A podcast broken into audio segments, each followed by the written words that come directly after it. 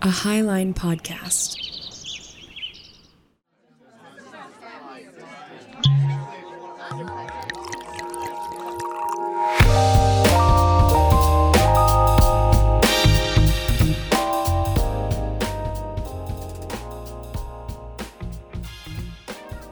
Hello, hello. Welcome to the Whiskey Bench.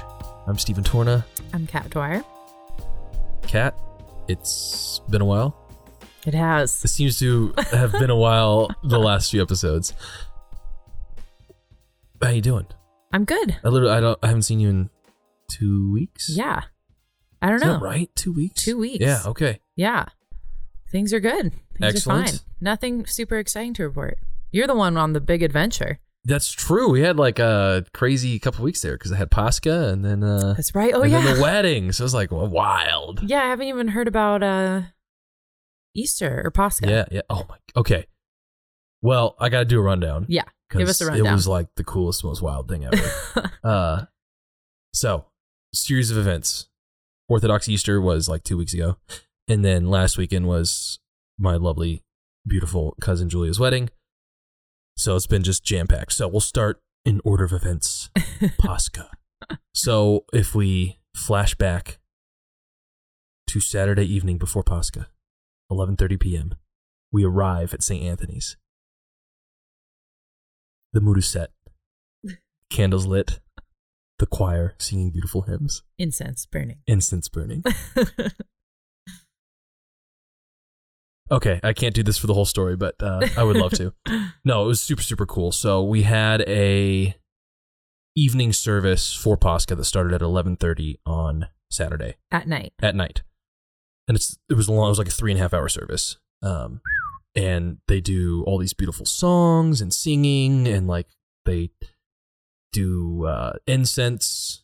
Father David, as well as the bishop, we had the bishop visiting Nice. would like walk around with incense and they would say, Christ is risen. And everyone would respond, Indeed, he is risen. And then they would say it in like all these different languages. Again, this is part of, I, I don't really understand how it works, but they would say it in English, in Greek, in Russian, and Latin, and for some reason, Korean. Hmm. And everyone like knew how to respond in the other language. So I was a little bit lost there. I needed like a, I needed like a f- dummies cheat sheet, but right. um, that went on and then there was a part where you walk around the church three times and then you bang on the doors of the church which represents like everybody? yeah well we all the whole church walked around or the whole congregation walked around the church three times singing this like easter hymn. Okay. and then the priest bangs on the door of the church and the doors are flung open which represents like satan being expelled from hell. Oh. and then you go inside and then you like continue on with the service. And then you know it's like two o'clock and the service is over. In the morning. yeah. Well no because it was a, it was like three it was like three o'clock in the morning oh and Oh the service is over. And then everyone goes and congregates and like every family brings something they call a pascha basket which is like all of the delicious treats that they've been Abstaining, abstaining from, for Yeah. lent. Right. and then like there's this giant party and everyone eats and drinks and like it's just having a blast. What did you bring? What was your I- pasta? uh, me and Kayla brought like a massive charcuterie board. We Nice. didn't get the basket memo. Okay, everyone, literally everyone had a basket, and we had a flat charcuterie board, That's hilarious. but it worked. the bougie yeah, ones. yeah, yeah. Um, and then like there was this guy walking around giving out shots of vodka, and everyone called him the vodka fairy. That's fun. There's a vodka fairy a at vodka your fairy, church. yeah. Um, and then they had like a giant tent set outside with heaters, and then some people left, but like we stayed. A handful of us stayed until like six a.m. One of us ran and got like a vat of coffee. We drank coffee and watched the sunrise. Oh, that's fun. Then you go home and take a nap, and then you come back at noon for an Easter service, which is like an hour, and then they have another party with like this big lunch, and everyone's like drinking and eating again. Wow. It was so fun, and I I didn't believe when everyone was like, "You should take Monday off." yeah. I should have taken Monday off. You did not, just though? So much partying and zero sleep. So Monday was a sleepy day, but Yeah. Did your did your friends make it through the whole thing? uh, they ended up not being able to come. Okay. But Caleb and I made it. Yeah, so. okay, cool. That's That was super fun. Had a killer work week and then headed off to Charleston on early Friday morning. And that was just a beautiful weekend. Excellent weather, amazing food. I told Kat, just rode like a continual like buzz of alcohol and nicotine for like three straight days. But it was so good to see everyone. A lot of my cousins I hadn't seen in like a decade. Um, and explain what this nicotine is that you consume. there were Zyn pouches, right. which I think is what like we're Where do you find that? Like at like a liquor any, store? any Or gas station? Gas station. Okay. Is it like a southern thing? No, it's not at all. I think a lot of people that like stop smoking or chewing go to Zyn pouches because Yeah. they're air quote better for you. Right, right. Yeah. Um, I don't know, but That's anyway, like people who put on like a patch and smoke cigarettes to right? like extra yeah, yeah. anyway, it was super fun, and I absolutely adore my family, and they're amazing. And so yeah, and you was- got to see cousins you hadn't seen yeah, in years, exactly, and it was so cool. right? That's nice. they're all awesome and brilliant and successful and I was like, ah, and so we, we were it was nice to reconnect and be like, okay, yeah, we got to actually make an effort and like Yeah. we're adults now, we've got careers, we've got money, like let's put in the effort to like visit each other and so that was really nice. Totally. Flew back right back to the grindstone. So I flew in Monday at 2 and then drove straight to the Flathead Valley Right, which looked build beautiful. a timber. Oh, that was amazing too. So- yeah. again continued to just basically party and drink and build a And house build or what a, were you building? a barn, a, A barn. timber frame barn. Okay, cool. Um, and so yeah, and then f- now we're caught up. okay. with, with my uh, two week adventure. okay. Yeah. and fiend. Yes, yes, Fine, I bow. That's awesome. That's way more exciting than my last two weeks. My last two weeks have been totally nice and mellow and It sounds great. I'm like I'm starting I'm like on the off ramp as I said I was going to be and Mhm. like I realized I don't need to feel bad about taking a break Mhm. This summer from like the writing and the Oh yeah, media stuff because it's important to have I need to like I'm going to spend this time like reading all the things and consuming all the things that I haven't had time to because I have to be like in the know on Yes. minute to minute. exactly. So I can kind of pull back a little bit and like build up that foundational knowledge. It's my right, plan. and then you also get to like have your guilty pleasures of like I was just gonna say, or just like you know, spicy celebrity gossip. Yeah. Which I have to say, okay, truly. Well, okay. I have two guilty pleasures. One, and anyone who knows me well knows this the real housewives of pretty much anywhere, I'm a sucker for. Are any of them actually Real Housewives? I've never seen it. um, increasingly, no. Oh, darn. but, but they're, anyway, I find that crap to be like just, it, it's just Mhm. horrible, but it's great. My second guilty pleasure that I've just recently discovered is the Johnny Depp Amber Heard trial, which is like I got sucked in because of the memes in the poop story, and then it just was like she literally pooped in his bed. I don't know if you know this.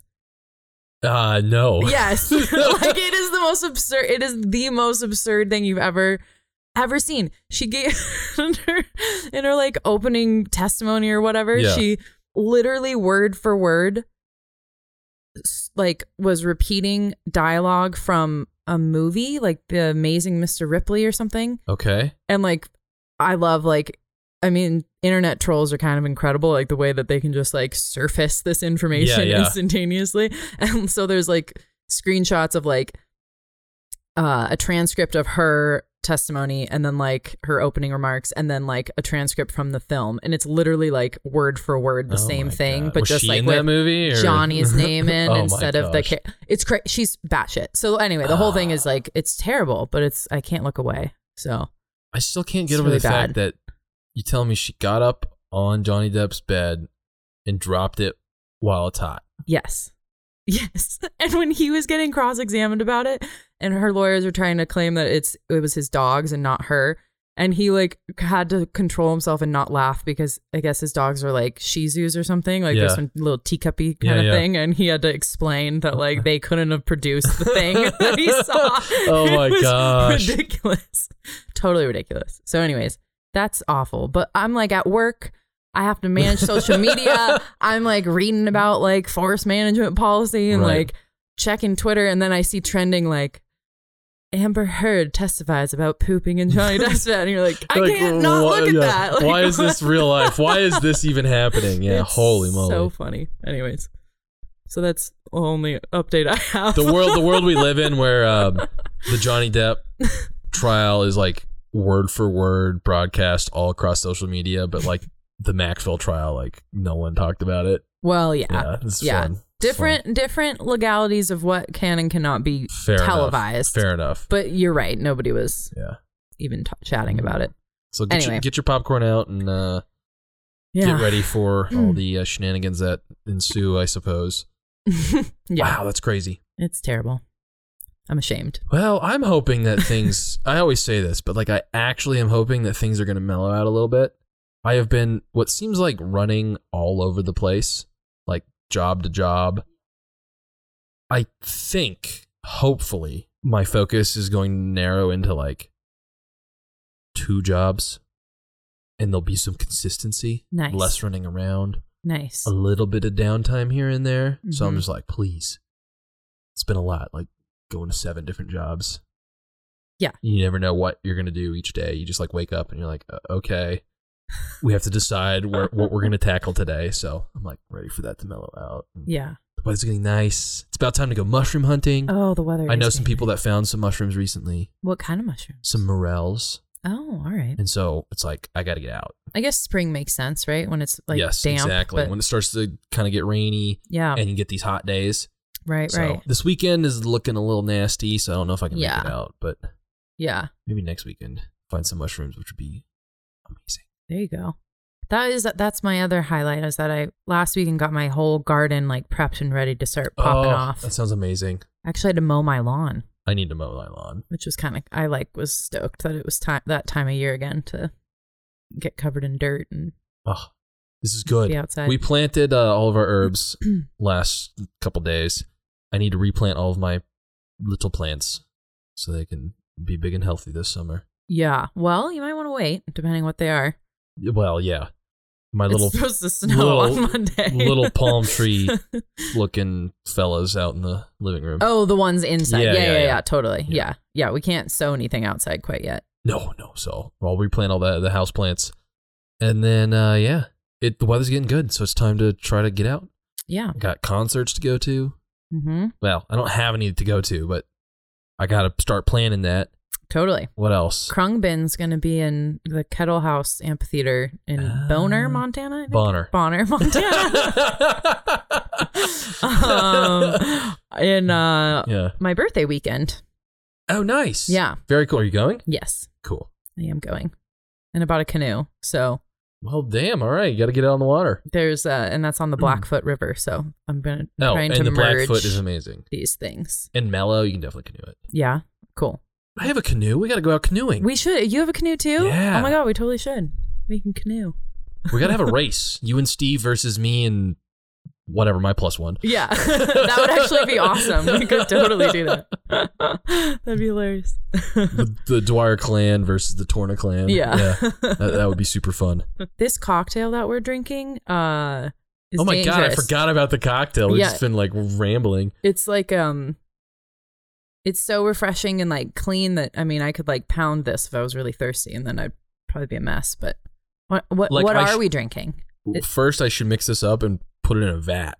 Just have it in the fridge. Mm-hmm. You just like pull the tab and Totally. fill it up. But uh, tonight we are drinking a cocktail of my invention.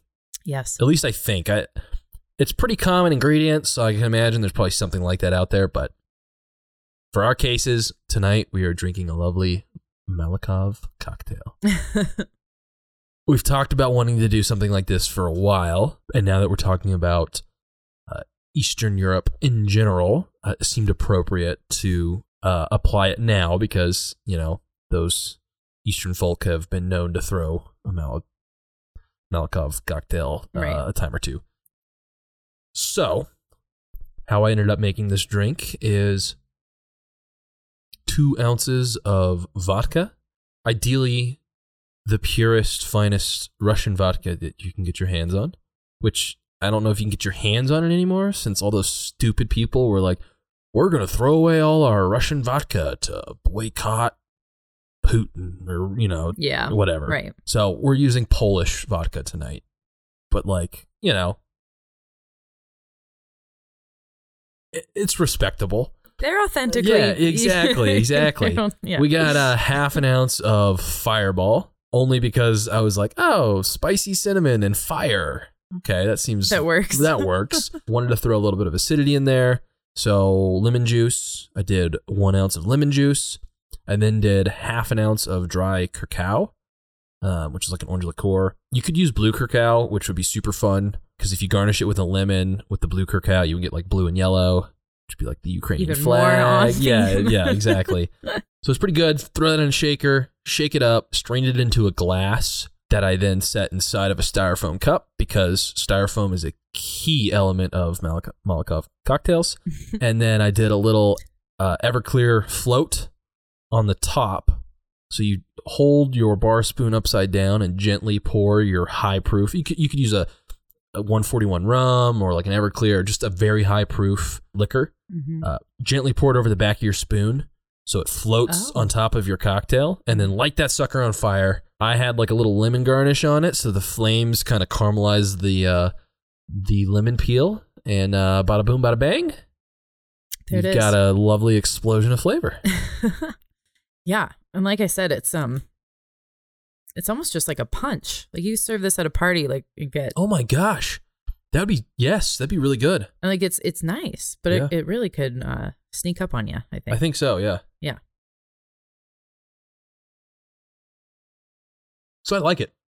You know, like you said, it, it tastes a little more seasonal. Like this would be a good winter cocktail for sure. I bet you could Yeah. even like make it warm because it's got like the apple juice in it. You could That do like a hot one. cider with the vodka and the. Well, I guess a lot of people put Fireball in cider, don't they? I don't know. Do they? I don't know. Maybe. It just seems like now. that I'm now that I'm thinking about it, it seems like a It feels yeah. The cinnamon works. yeah. Seems like it would work. But anyway, it's pretty good and it, it's fun and it's all flamey and I don't know. It's cool. But please like th- make sure that it, you you light it on fire inside of a glass. Like don't put it in don't put it in a styrofoam cup and then light it on fire because you're gonna have like a hot melted Oh yeah. gooey death trap. So Right. then you'll light your house on fire. yeah, exactly. So Right. be responsible with your war themed cocktails. Your Molotov Yeah. cocktails. All right. So, mm, no complaints. But uh, as we continue on this evening, we should probably just real quick mention if you've been keeping up with the series so far. Last week we went over the, or I guess two episodes ago, we went over the super quick, very broad overview of Ukrainian history from like 1900 to 2004 Yeah. ish Yeah. ending with the Orange Revolution. We are going to continue on this evening with this timeline and dive into the 2004 conflict, the 2014. or 2014, just Yeah. 2004, Yeah. uh, 2014 coup, uh, referred to as the uh, Euromaidan. yeah Euromaidan Uprising. uprising or Maidan Or the- revolution. Revolution of Dignity is what it's also known as. Yes, yes, Mhm. Revolution of Dignity, and kind of try to unravel that a little bit, and uh, it'll just open up a lot more questions and lead us into our next episode, I'm sure. So, I know, Kat, you have a little bit more organized notes than I do as far as a path forward in this conversation, but I know we do need to quickly review like that 2004 to the end of 2013 period just to catch up for tonight's main topic. Mhm. Obviously, a lot happened in those nine years, but this is going to be really brief because 2014 is like the thing. So, you know, at the end of last episode, 2004, Yanukovych became the president, good old Victor. And then I just have a couple, bullet, like literally just like three bullet points leading us up to that. There was always some sort of conflict between Ukraine and Russia. And so in 2009, Russia stopped supplying natural gas through Ukraine and Europe as well, which was in the middle of winter. And that was really devastating for Ukraine, which, as you guys have figured out, like Ukraine just ha- has had it rough, just like perpetually. you know, then you have Ukraine trying to make deals with Russia in 2011. Uh, what's her name? Uh, Shenko. Petro, wait. No, no, no. Timoshenko. Oh, the dissident. Yes. Uh, female yes. politician. She got sentenced to seven years in prison Right. for her abuse of office. Yulia. Yulia, yes, yes. Yes. Timoshenko. Mhm. uh, because she made a deal with Russia, which then allowed the pipeline to reopen. Okay. And so they got access to um, natural gas again. But we got here, this is going to tie into more stuff later. 2010, Yushchenko ends up giving a high honor to Stepan Bandera, which was uh, leader of a terrorist organization, which is the Organization of Ukrainian Nationalists, the OUN, and who was also a Nazi collaborator, which is just, like I said, we'll lead into that later for another conversation. Uh, but that added some weird tensions to the whole climate. And then I have in 2012, uh, EU and the Ukraine uh, started their negotiations for Ukraine to join the EU, which was 28 other nations at that time. That pushed Yanukovych to encourage Parliament to start passing laws and enforcing things that would bring Ukraine up to EU requirements or criteria for being part of the EU, which again caused some conflict within the country. And then Russia was obviously very much against Ukraine potentially joining the EU and launched a trade war with Ukraine, which resulted in a 10% decrease in all of their exports, which again hit their economy really hard. That's about where I'm at. And then we can talk about the swap where they ended up making a deal with Russia over the EU. Yeah. Yeah. Yeah. That actually that transitions nicely into Yeah. what leads us right into the unrest in 2014. Mhm. So I guess in general, the Maidan uprising, as you just noted, was sort of the result of the catalyst was this EU trade deal. Mhm. Um, so the protests were sort of sparked after the Ukrainian government under Viktor uh, Yanukovych had rejected, well, two things. He rejected draft laws that would have allowed jailed opposition leader Yulia, you said her last name properly Uh, before, Timoshenko? Timoshenko, thank you. Um, she had been jailed over that gas deal, and there was legislation in place. I don't understand the inner workings of their government, Mhm. but to release her essentially from jail. Um, and he Yanukovych did not allow that to move forward. And at the same time, everything looked like it was on track for this EU trade deal to go through, and then Yanukovych pulled the plug, sort of at the last minute, and that created sort of the opposition he already faced within the country and within the government that sort of sparked off uh, their mounting frustration. And I think it's worth noting that Ukraine's parliament had already, like, they were overwhelmingly approval, uh, uh, in approval of this trade deal. And so I think it kind of felt like a, maybe like a betrayal or it's sort of, they're blindsided, right, by this change. Um, so what is this trade deal? So in mid August of 2013, at this point, the trade deal was sort of in negotiation. And by mid August 2013, Russia, as you noted, stopped all goods coming from Ukraine being imported into Russia, Mhm. sort of in retaliation of the deal. And that blockade, and essentially it kicked off a trade war, that decreased Ukrainian exports and industrial production pretty dramatically. Um, as you said, 10% for their exports, and then about almost 5% for uh, their industrial production. So it harmed their economy pretty Yep. significantly. This Russian retaliation did. So then by November 2013, which is when tensions really start to rise, the Yanukovych suspended the deal, citing that this drop in industrial production and basically saying like, well, now we're no longer meeting the qualifications for this deal. So now we should pull Right. out. And of course, they weren't meeting the qualifications because Russia was Right. you know, cutting their legs off from from under them, right? And so the deal wouldn't br- make them EU members. It wasn't. It didn't go that far, Right. right? It wasn't EU membership, but it certainly put them on the path towards that. That's what freaks Russia out. Um, and it would have economically tied them, and then of course, sort of changed the dynamic, right? And brought them brought Ukraine closer to the West and closer to Europe, um, and moved them away from Russia. And sort of part of the deal was massive financial assistance Yep. from uh, the International Monetary Fund, the IMF. They were supposed to be receiving, had they signed the deal, a four billion in U.S. dollars loan hmm from the IMF and like all loans from the IMF, which some people talk about this like it's a conspiracy, but like it's makes sense. This is how these sorts of things work. In order to receive that aid, you have to there are, are austerity measures that are required to shore up your economy so they're not just like giving you cash to then burn, right?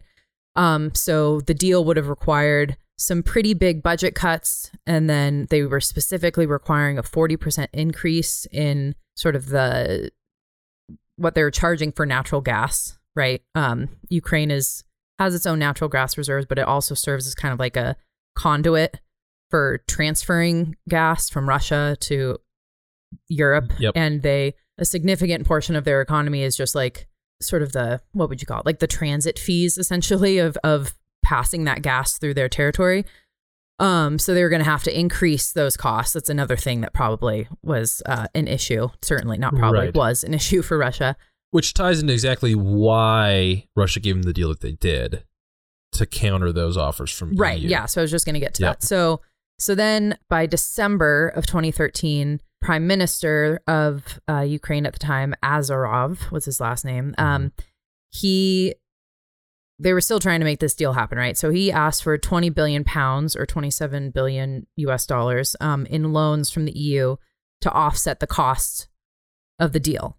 And again, the cost of the deal at this point is the the cost being imposed by Russia starting this trade war. So the EU was not willing to go that far, but they were willing to to lend 610 million. So they originally asked for 20 billion.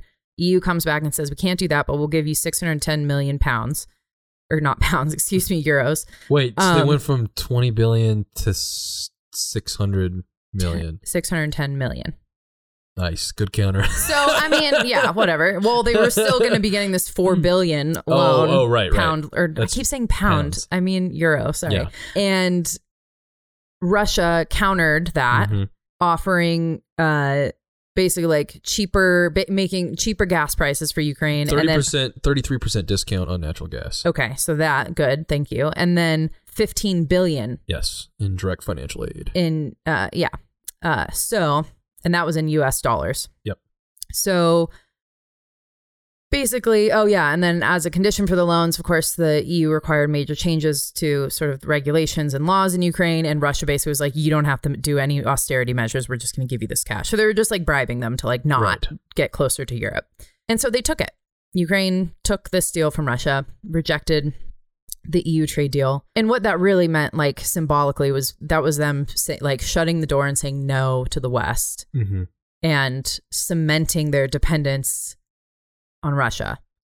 Right. And so all of the people in Ukraine who were not only like, I mean, there's a significant portion of the population who is not only suspicious of Russia, but also like actively wanted to move away from Russia and not be associated with Russia Correct. and saw security in moving closer to the West. So when that happened, that was like, oh shit, this guy really is a stooge of Putin and and Russia and Which is so this is why a lot of people think that he was like a pro-Russian prime minister like to the core, right? president. Yeah. President, president, sorry, Yeah. president. But then I've also heard a lot of people say that actually he was like a pretty middle of the grant road. Like, you know, what what are your thoughts on that one? I mean, Do you know? Do you care? I, that's he, he wasn't anti-Russian, no, he wasn't anti-Russian. right? For sure, he wasn't. I don't know if I. It would be fair to say he was a complete like puppet, Right. right? Um, he did eventually like, and still is in like, uh, sort of retreated and is in exile essentially in Mhm. Russia. You know, It's hard to give motive to people and really. yeah and i think like yeah i mean it, and that's kind of like a constant i mean that's like the question of this entire conflict is like I, I think there's a spectrum and i think there's some people who are like straight up like no the ussr was like great and i Mhm. wish we were back in like the russian federation and then there's like people who just see there are maybe to them there's more like economic and security reasons why it makes sense to be closer to Russia, right? And then on the other end of the spectrum it's the same thing. There's people who like want to be a part of the EU, then there's people who still want to be an independent Ukraine, but they just like you know, culturally associate with the West or whatever, or they recognize like, no, there's more economic opportunity if we're a part of the EU. So there's just, I don't know. I think there's a spectrum. I he was very clearly pro-Russian. Again, I don't I don't know if I could say he was a total Right. stooge, but certainly the way things unfolded, uh, it was easy to make a case that he was right. And I understand the frustration with this. Like, Right. again, it wasn't just like not citing some obscure trade agreement. It was like making a it was a really pivotal decision of like what is the direction of the future of our country? Right. Are we going like forward towards the west that's like evolving and, you know, everyone around us is growing wealthier? Or are we going and like progressing or are we going to in their minds like go backwards to like the old empire that we've been like under the thumb of for over a century. So, you know, it was a pivotal moment. hmm So basically, when they didn't sign this deal, uh, people started to take to the streets. A little bit more about Yanukovych. So, as we noted, he w- lost that highly contested election in 2004, which there were all sorts of verifiable accusations of fraud, right? So, this isn't to say that, I mean, he was a pretty corrupt guy. But then again, it seems like every politician in Ukraine is Right. totally corrupt, right? So it's like I don't know, he's he's not unique in that regard Right. but he was like widely accused of you know doing things like using patronage and and just like using the state to enrich himself and his friends and you know the police and the courts and the you know uh, district attorneys everybody works together you know there is no real law and order there's no real justice like you got to pay people off you know it's and it seems like no matter it, when it would flip from pro western to pro russian that corruption persisted Right. Exactly. and it persisted excuse me persisted after 2014 as well yes. so like it there's other problems there and it's also like that's when you have to look at your institutions and anyway so so yeah he was pretty notorious for like really flagrant corruption and and they also like economically kind of stagnated and saw other countries that were moving closer to Europe start to grow more rapidly and so there was just like a lot of dissatisfaction so again when he decided not to move in that direction people got pissed Yeah. just some polling data to kind of set the tone. Um, according to polling from three different pollsters in December of 2013, so right as this is all kicking off, between 45 and 50% of Ukrainians supported Euromaidan, while 42 to 50% opposed it. Obviously, the biggest support, as you'd imagine, was in uh, Western Ukraine, where more than 80% of the people supported it. Among Euromaidan protesters, 55% were from the West, 24% were from uh, central Ukraine, and 21% were from the East. So there Right. were protesters from the East. Yep. There was a bit of a movement there.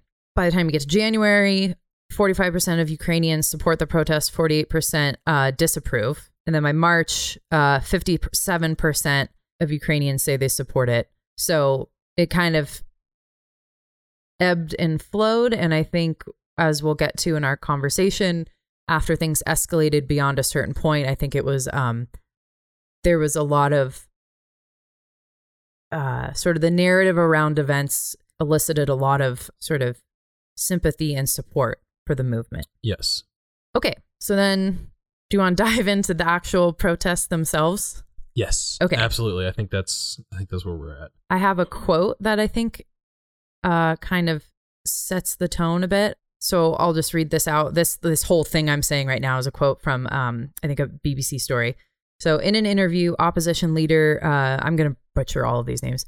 Uh, Yuri Lutsenko, uh, when asked if the current opposition was weaker than it was in 2004, uh, Lutsenko argued that the opposition was stronger because the stakes were higher. Quote, I asked each of the opposition leaders, Do you realize that this is not a protest? It is a revolution. We have two roads. We go to prison or we win.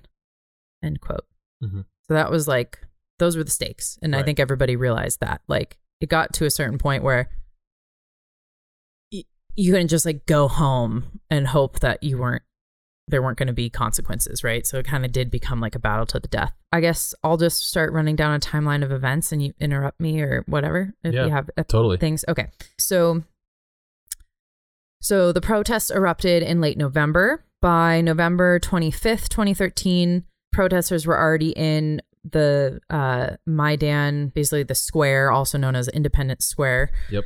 um, in the center of Kiev. So uh, this, you know, encampment is set up. People have been protesting there for for weeks at this point. So then, in on November 25th, like early in the morning, 120 police raided and destroyed the tent encampment. The police detained three protesters, including one of the leaders um, from Odessa, Alexei Chorny. And I think it's worth noting that because Odessa is obviously in the east. So again, there was like Right. a movement emer- supporting this from the east. By November 29th, uh, in Lviv, Lviv, uh, protesters numbered like 20,000 or more. Right. They and then this was something that like got a ton of media attention. Um, they created like a human chain and linked arms, and it crossed the border into Poland, and like there was Mm. solidarity in Poland for this movement, and like across Europe and and in America because the whole thing was Right, widely right. televised in and the U.S. by and by as early as November, it, it was already a bigger protest than the Orange Revolution, right?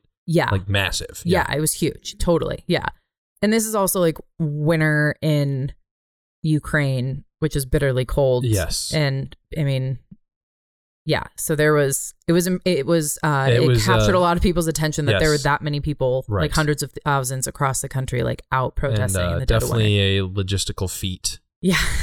to uh, keep all those protesters yes. uh, taken care of. Right. Um, yeah. Uh, so then uh, November 30th, uh, the protests were dispersed pretty violently by what's known as the Berkut, or I guess what was known as the Berkut Special Police Force. Berkut is essentially the successor to this special police of the USSR in Ukraine. Right. So they're yeah, they're the like the successor force for that. So it wasn't like that's not like your normal beat cop, but those are like kind of like your secret. Remember, police. USSR ended in 91, right? Yeah, And so remnants of that regime Yeah. still present, which we had mentioned last episode that like totally. there was a struggle of like you there were a lot of people that were like, no, we still want the USSR and there's been that struggle up to even this this point. Oh Uh, yeah, But yeah. right. Yeah, that has not. We're they're still dealing with that struggle. Well, yeah. Yeah, totally. So there's this, you know, volleying back and forth, and the protest, but they're not protesters aren't going away, right? Like they're maintaining in the square. Mhm. Um, the police try to clear them out, and then they come back. Uh, by December of 2013, protesters and what became the Maidan self defense units, various quote unquote self defense units, yes. which are really just like opposition parties and their self defense units um, or militias, right. fully occupy the square at this point by December. Yes. Uh, can we hold up one second? I have Yeah. a note on the self defense unit that I have to find. So yeah, um, the self defense units that were present in the square were like fascist groups, which is crazy. But like during this time, you know, uh, Joe Biden was vice president, and he was in direct contact hourly with uh, Andriy Parubiy, who was the leader of this Ukrainian fascist group that was in charge of the self defense units that were basically super heavily armed thugs, which is insane. And then there's more about him later. That guy got put into a position within the government. But yeah, that's kind of the start of the unsavory side of uh, this conflict. Or Yeah. the most unsavory side of this conflict. Joe Biden was identified as, I think, uh, we'll get to this later in the Mhm. conversation, but Victoria Nuland, I'm pretty sure, referred to him as like the the guy that they could Mhm. lean on within like the administration to Yes. support their uh, encouragement. Is that our polite way well, of describing yeah, it? yeah, exactly. we'll get to it. Let's um just note some of those other like self defense groups slash like opposition parties that really fueled and like drove Euromaidan. yes. Uh, so Svoboda, yep. which means translates to freedom in English. Correct. That party gained popularity in the late 2000s, early 2010s. They won um, nearly 11% of the vote in the 2012 parliamentary election. Yep. Uh, between 2009 and 2014, uh, Svoboda was an observer member of what it's like a basically like a far right or like nationalist coalition called the Alliance of European National Movements. Yep. Because there are these movements th- in like most European countries. So, uh, th- and then Svoboda played like a major role, obviously, in 2014 in the uprising. Their popularity dropped shortly after the 2014 elections, but they were really, uh, so that was kind of their pinnacle, was at the time of the Maidan uprising. They had a lot of like power and will behind them. yes, ran by uh, Ola Tanne Tannebach, which who led it. Um, and what's interesting is this is where you get into all the weird stuff where, like, he was a major political figure and was like buddies with John McCain. And there's like tons of pictures of them together, and they would do phone calls, and and you know Joe Biden met him and would go to, to Ukraine and visit him, and like just crazy stuff. and he has like really like blatant Nazi like like ultra nationalist Language. like Hitler loving Nazi. and not just and like and I just want to say and we'll like talk Yeah. more about this this episode and next episode on this subject but like there is you know I'm I'm cautious to throw that label around right, Right. because like in the US the Democrat Party throws that around anybody you know they use it as kind of like a bludgeon against their political enemies Right. really loosely and really cavalierly and I think that's like damaging right it does a disservice to actual like it it sort of dilutes what that word means, right? If you use it so cavalierly. But these groups are like straight up with like they use Nazi symbols. They do the Nazi salute. Yep. They honor like Stefan Bandera, like the neo-Nazi, well, not even, he was just, Just a a Nazi, Nazi, right. leader that we talked about in our last episode. Mm-hmm. So yeah, like very clear. Public statements about wanting to exterminate all of the Ukrainian Jews as well as Right. inferior races. Yeah. Extreme enough where like after they got power in the government, like neo-Nazi flags were flying at the capital in Kiev. So Svoboda today, today in 2022, Yes. has a seat in parliament. Yes. in Ukraine. Mhm. Yeah. So they've like lost political power over the years, but they still have enough political clout and power that they are have one person in parliament. right, exactly.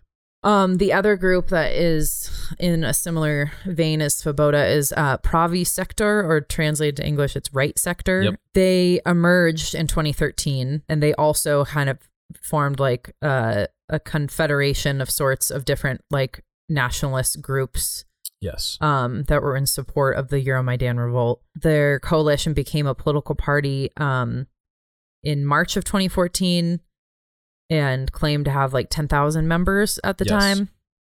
Um, and their leader is Dmitry Yarosh, at least at that time, Mhm. and he's on public record saying that his goal is to fight Jews, communists, and Russian scum for as long as I live. So this is what we're dealing with. Yeah. yeah. Pretty cut and dry. Pretty cut and dry. Yeah. They, in 2014, Yarosh, who you just quoted, uh, Yes. won a seat in parliament. Correct. running as a right sector candidate. And then uh, another right sector spokesperson, Borislav Bereza, won a seat as an independent candidate. So not running under the banner of Mm-hmm. Uh, right sector, but um, he's was a spokesperson for them at one point in time. So as an independent, he won a seat in parliament. And then uh, in 2019, the right sector ran for parliament again under a different coalition of Mhm. nationalist groups, and they did not win any seats. So to my knowledge, the only well, actually, I guess I can't say that. Svoboda has a seat in parliament. Correct. There's also a lot of people that, um, and I don't want to speak out of turn. There's people who are in Patriot of Ukraine is like another nationalist group that was a part of the right yes, sector a lot of these coalition. groups like were like formed into new groups or like joined or were absolved and really more absorbed into forms of the government. Which when we get to Azov, we can talk about that. yeah, Interesting. yeah, Yeah. They're pretty Yeah. gnarly and yeah, hardcore. Yeah. Um, and then if we back up just briefly, Yeah, totally. This Maidan revolution, the CIA was actively training right sector as well as Dmitry Yarosh. is that right? Yeah. and Azov Battalion, and Yeah. I don't know about Svoboda, but I, I'm pretty sure that CIA was arming and also training them. Well, the CIA has been doing that Mhm. since the 50s, which we mentioned in our Right. last episode. This is almost to a T exactly the situation in Syria. Fuck. Just so everyone knows, like when you look at like exactly what's going on, like yeah. you need to overthrow a government and the only people that are willing to do that are like the most extreme groups Right. and so you know You fund and train them. Right. You give them arms. yes You hope that you can just control this mm-hmm. little ragtag group Yeah. to poke the bear that you're trying to Right. get rid of. so Then this- they hijack a plane or yeah, whatever yeah exactly they do. so this Yeah. is this is the theme right you go in under the guise of spreading democracy which is just a synonym for regime change Right. and then you pick the most brutal and despicable groups to do your dirty deeds and then it backfires right. And that's not to say that there aren't genuinely people who like l- look at Ukraine's history. oh yeah we ran 100% 100% They've been like exploited and abused and fought over, and it's been and like the worst atrocities you could ever imagine have been inflicted on this Mhm. population. There are absolutely lots of people there who just want to have, who do want like genuine, like democracy and rights and freedoms Right. and like self determination. and it's just like i said same thing that happened in syria it's same thing that we saw in afghanistan you know the ruiner of empires like a just a place in the world that has just for centuries yeah, been invaded and but just can't be th- conquered. there's always fully. a power vacuum Yeah. and the nastiest person fills it Right. so Right. Yeah. But- it's pretty horrific. Mhm. Um so another little uh getting back to our timeline of events here. So another sort of uh notable moment throughout this whole thing um in December on December 9th, a statue of Lenin was destroyed um in a town in Odessa called uh Kotovisk Kotovisk. And so then this, which was a big deal in the eastern part, right? And like obviously that's a symbol of the USSR. Mhm. It's a symbol of the Russian Federation still. Um, so they pull down the statue. It's kind of a big deal that inspired similar statues to be pulled down all across the country, kind of a rejection of Russia. Then by January 16th, the Ukrainian parliament passed anti protest laws, and they became known as, amongst the protesters, the dictatorship laws. Um, and they basically banned all demonstrations. They banned the use of tents, of sound equipment, and vehicles until the end of 2014. So this was passed in January. So it would have been the full mhm. excuse me, it would have been the full year. By January, so that was January 16th that gets those laws get passed. By January 19th, there's a huge mass protest, um, the ninth in a row at this point.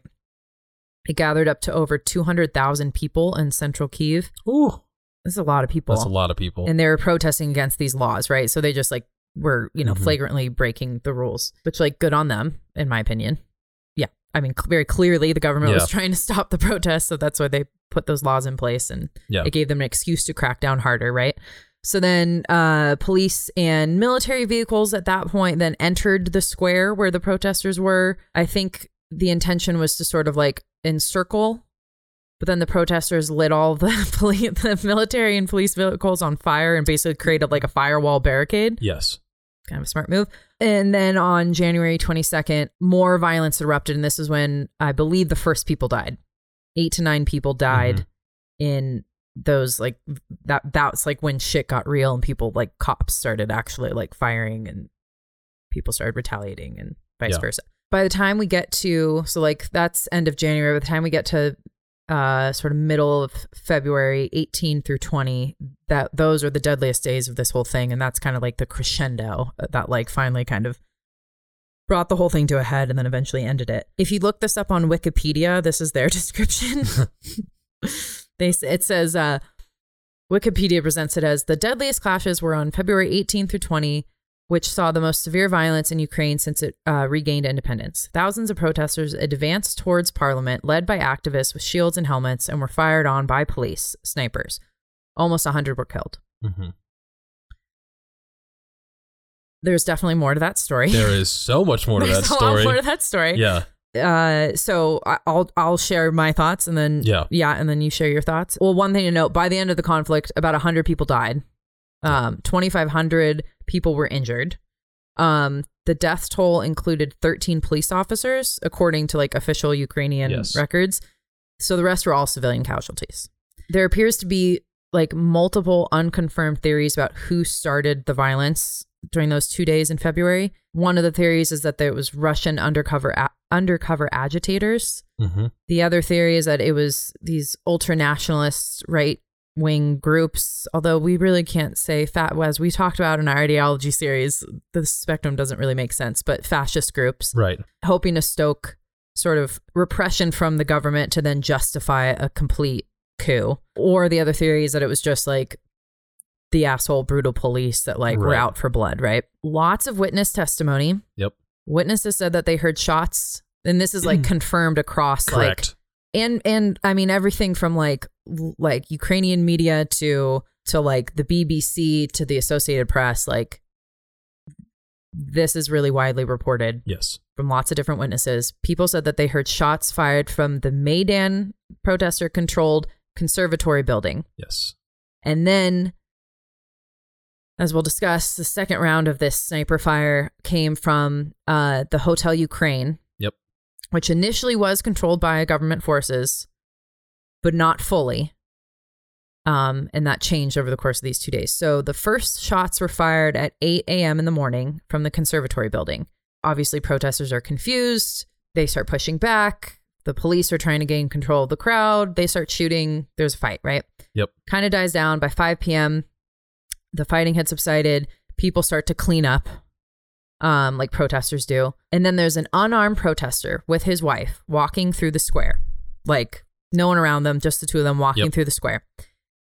He out of fucking nowhere gets shot in the head Yes. by a sniper. Nobody walked up behind him and shot him in the head. Like somebody from very far away shot this man out of the blue in the head, and his poor wife just witnessed this whole thing, and it's horrific. Yes. Multiple witnesses, including his wife who was next to him, said that they that that sniper fire came from the Hotel Ukraine.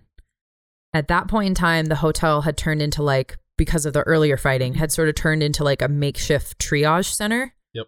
that was pretty much controlled by the Maidan protesters at that point, but like loosely. Lots of witnesses say that it was like, uh, uh, as you would imagine, total fucking chaos. Nobody was controlling who was coming in and out of the building at that time, but it was largely dominated by Euromaidan protesters and people uh, assisting them. Yep. So that kind of suggests it suggests that th- that the snipers were potentially Euromaidan protesters, not government forces. Some of the testimony that I think is kind of compelling or at least raises questions. Um, after the revolution, these people spoke about it. Uh, Oleh Musiy was a doctor who was helping like people who had been shot during the protests. He said, quote, I think it wasn't just a part of the old regime that plotted the provocation. I think it was also the work of Russian special forces who served and maintained the ideology of the old regime. So that's one person who thinks that it was like secret Russian forces just trying to like spark shit off and like, Yep. you know, finish it. Then Hennady Moskal was the former deputy head of Ukraine's main security agency. He said that, quote, snipers received orders to shoot not only protesters, but also police forces. This was all done to escalate the conflict to justify the police operation near Maidan. Yeah, sorry, that's another thing I should have noted. Uh, both police, Police and protesters. and protesters were getting shot Yes. with like yeah with the same bullets that were unique bullets too.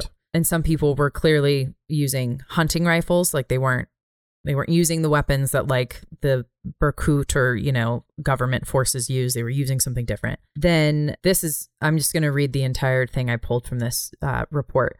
Uh, the ibt or excuse me the ib times reported that's like a ukrainian um, publication i believe reported that a telephone call between Estonian Foreign Minister Urmas Paet and High, High Representative of the Union of Foreign Affairs and Security Policy Catherine Ashton had been intercepted. Their phone call had been intercepted, um, in which Paet stated that a doctor named Olga uh, stated that victims from both sides were shot by the same snipers and that Olga had photos of the shooting victims with the same, quote, handwriting.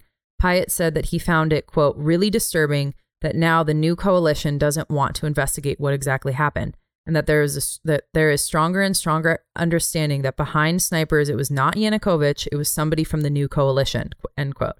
However, Paet later denied that he implicated the opposition in anything he was he denied that he implicated the opposition um, and he was, said that he was merely relaying rumors he had heard without giving any assessment of their veracity while acknowledging that the phone call was was genuine Mhm. um, but basically he tried to like walk the whole thing back and then uh, this U.S. State Department interjected itself when this phone call was leaked and said that it was classic Russian tradecraft and like shouldn't be taken seriously, even though like the call was genuine and this guy really did say that yes, he thought. and, you, and everyone you they're they're on YouTube. You can listen to the phone Right. calls and the reports. There's mainstream media reporting that has clips of their conversations in them. Yeah. like very fascinating to say the least. yeah.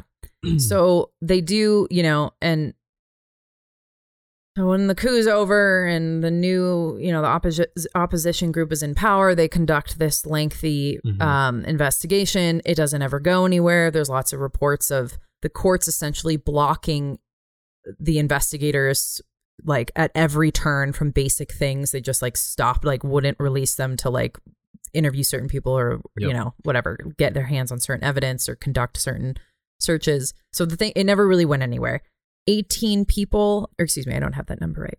How many? Nine people were uh, uh, detained as suspects of of the shootings, um, and they were all members of the Berkut Special Forces. And Yep. there were like government snipers on buildings in that area, like try, like there to control the crowd, right? And like once they were fired upon, they were shooting as well. right.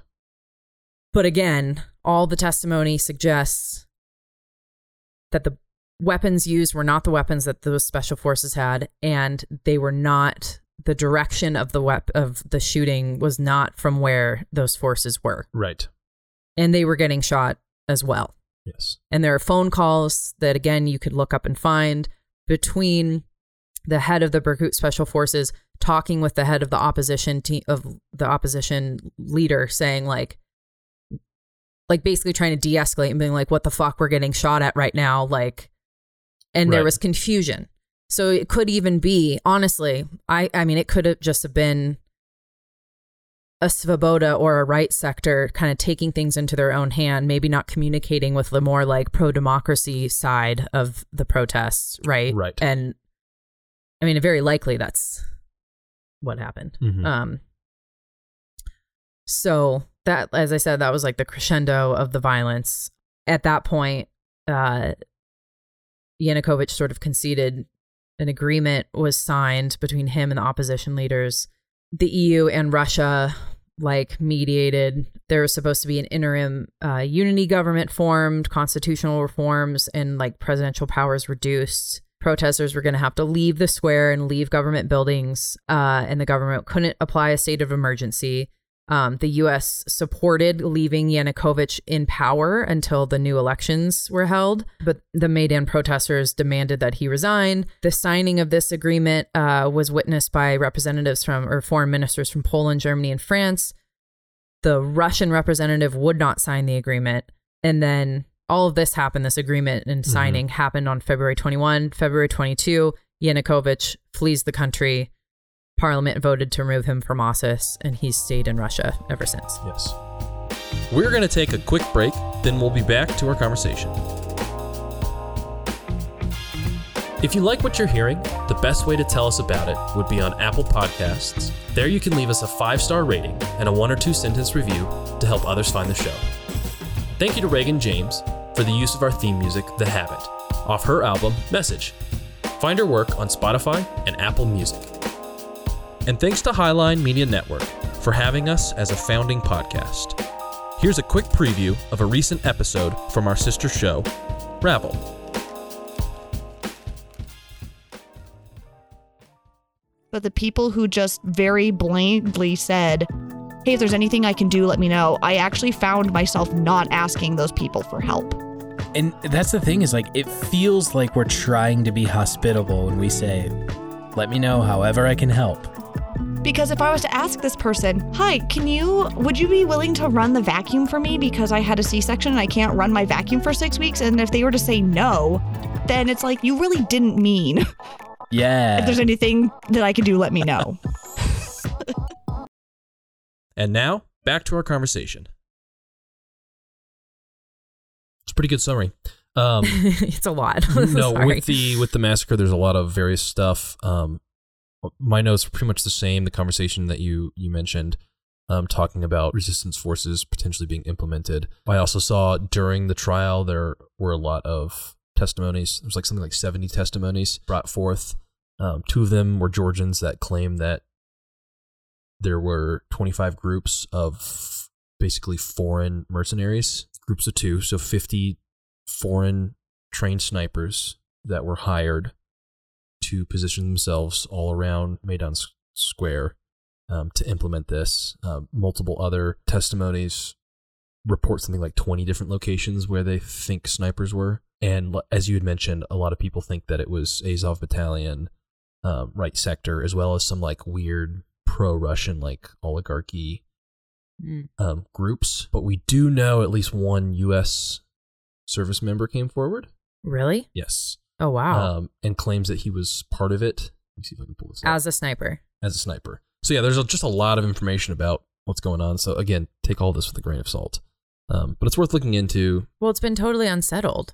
Is the part that's yeah, like yeah, insane. yeah, exactly, exactly. It's not. It's totally unsettled and intent. Like people don't want to know yes, what happened. Yes, exactly. Yes. So just recapping, we know this is like given stuff that there were people in Hotel Ukraine, as well as like the Maidan Square Conservatory.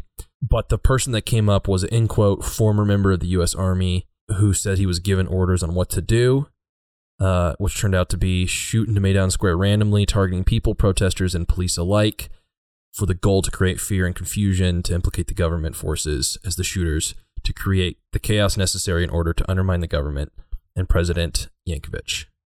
That's what his testimony Yes. said. That that was his. Yes. The purpose. Um, who fled shortly after the event, realizing that his own life was in danger. oh yeah, they were gonna kill him right. for sure. Um, yeah. his name, uh, or at least the alias, was Brian Christopher Boyenger. But this is where it gets interesting.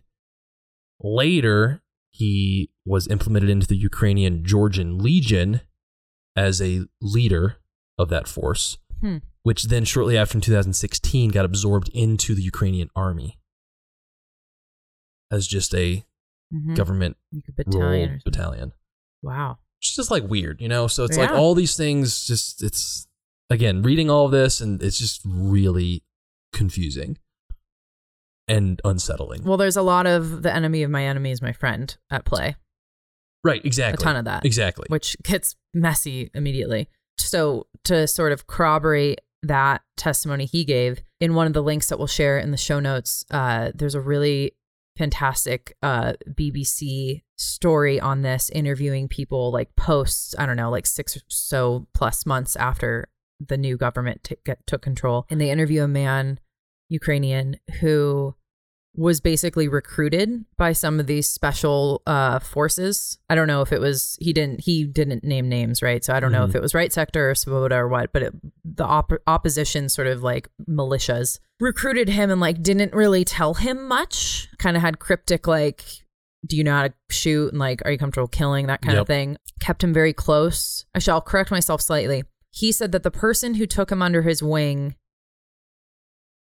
kept him close and like was really adamant that he not join up with any of the like really radical nationalist groups. So maybe it wasn't right sector or Svoboda that was a part of this, but like um eh, again, he wouldn't name names, so I don't know. But but he basically he was targeted from like early on, kept very close to people who were helping orchestrate and lead this movement. And then when this day came, February 18, he uh, was basically given a gun and ammunition and was sent into uh, he was in the conservatory building hmm and same sort of thing he claims he was just told like shoot into the crowd and he said he was intentionally aiming for people's he didn't want to kill anyone So he said he was intentionally aiming for people's feet, for their hands, and he was like a good marksman. That's why they had identified him, right? Right. This is another thing too, which is counters the whole argument that it was just like random protesters. Is that did you watch any of the videos of people being shot? No. It's there's there's a video where like five or six people all get shot like pretty close consecutively, and like one guy gets shot in the leg, one dude definitely gets shot in the arm. And they're kind of flailing around on the ground, but they're definitely not fatal shots. Right. And these protesters all have shields forward, and it looks like they're clearly being shot from behind. Behind, exactly, Um, because it was on their yes. controlled territory. Yes, exactly. So they weren't and expecting so it. this is where the argument goes in that like no, these are highly trained like marksmen. Right. Um, Right. you know, if you're especially when you're talking about someone shooting someone in the head, you know, a walking target getting shot in the head, Is insane. right? Like Yeah. Right. takes more than just luck or, you know, you have to be pretty elite soldier to do that kind of stuff. Right. And it sounds like these people were intentionally like he was alone. He was alone in a room in this building. Yes. Um and then he, he describes that at a certain point that the pro Maidan like group that he had been with eventually like burst into the room that he's in and they're like stop. You're done.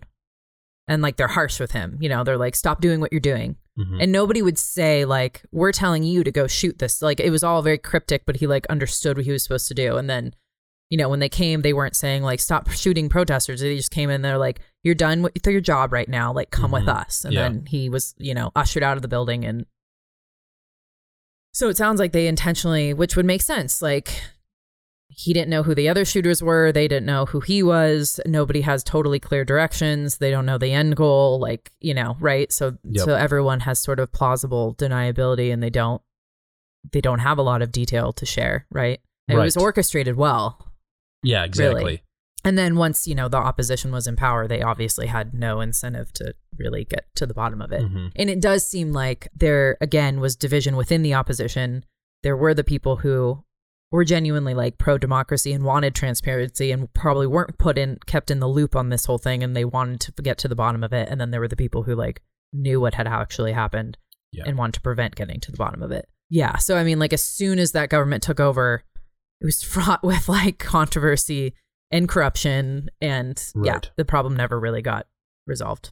Yeah, so Yanukovych flees the country, parliament votes to oust him, they hold new elections, Petro Poroshenko becomes the president, and simultaneously, the Crimean parliament repeatedly stated that because of what happened in Kiev, they were ready to to join to be and I guess Crimea was technically like autonomous at this point in time or kind of like a neutral state and at that so after this uprising they were like fuck Ukraine we're going to go be part of Russia. and they said they wanted to succeed and they wanted to Yeah. vote on it. Right. Right. And so they held these elections, which the West, of course, said like were phony. I don't know if they were or not. Right. And of course, let's be fair. At the, the same as all of this is happening, Russia's doing everything it can, and it did. I mean, it kicked this stuff Right. off because Russia was undermining their, you know, EU trade deal. Like Russia's also dirty dealing this entire time as well. They're just it's again this region being fought over and people getting caught in the middle of it. So yeah, pro-Russian gunmen seized key buildings in Crimea, took control of the Crimean Peninsula, which as we noted in our last episode has an ethnic Russian majority Correct. which when Ukrainians were starved by the Soviet Union, a lot of these regions were repopulated. Eastern Ukraine and Crimea were always the more industrialized part of the country. The western part was like Mhm. rural and ag. And anyway, so those Russian populations, you could argue, maybe this is really controversial, but I seem I, I think it seems like they were intentionally like depopulated of Ukrainians and repopulated with ethnic Russians during the Soviet Union and whatever it is what it is today that's who's there but again it's like kind of just a dark Right. history in reality Yeah. So the Crimean parliament approves their motion hmm to join Russia. right And then the Ukrainian prime minister then calls out that move as being illegitimate. It's annexed by Russia. yeah and then the fighting in the in Yep. the east that is happening still today Mhm. kicks off Yes. right and like i mean i think i think most people do know this but it's just not really well articulated in American media as we talk about the current conflict. Like there has been a war going on in eastern Ukraine since 2014. Yes. So all so that all that fighting, And- started. And, this is what people don't realize like tens of thousands of people have died. Yeah. Fighting since 2014. yeah. 14,000 approximately. Yes. Which is Which is probably an underestimate because it's hard to know. Yes. Yeah. And so you have conflict with Ukraine and Russia. And then on top of that, in Ukraine, there is a massive problem where there's just rampant militia groups fighting Russia that a lot of them are tied to some of these fascist groups and, and Nazi groups that refuse to join the Ukrainian military. And so Ukraine is trying to like rein in these groups, but they're just like on the front line fighting. Well, and haven't they also sort of exploited or like allowed these groups to fight because they'd rather like they're doing the fighting for them? Oh yeah, I mean they basically have unlimited access to like small arms. Right. Someone's giving it to them. Right, exactly. Where yeah. Well, and then that's where we noted in our last news and brews how Yeah. Ukraine is notorious for like weapons smuggling, right? So Right. there's all kinds of weapons coming in from like the Middle East and Uh, yes. there's a lot of And within five minutes, you know, the U.S. was like, "We don't know where some of these weapons went.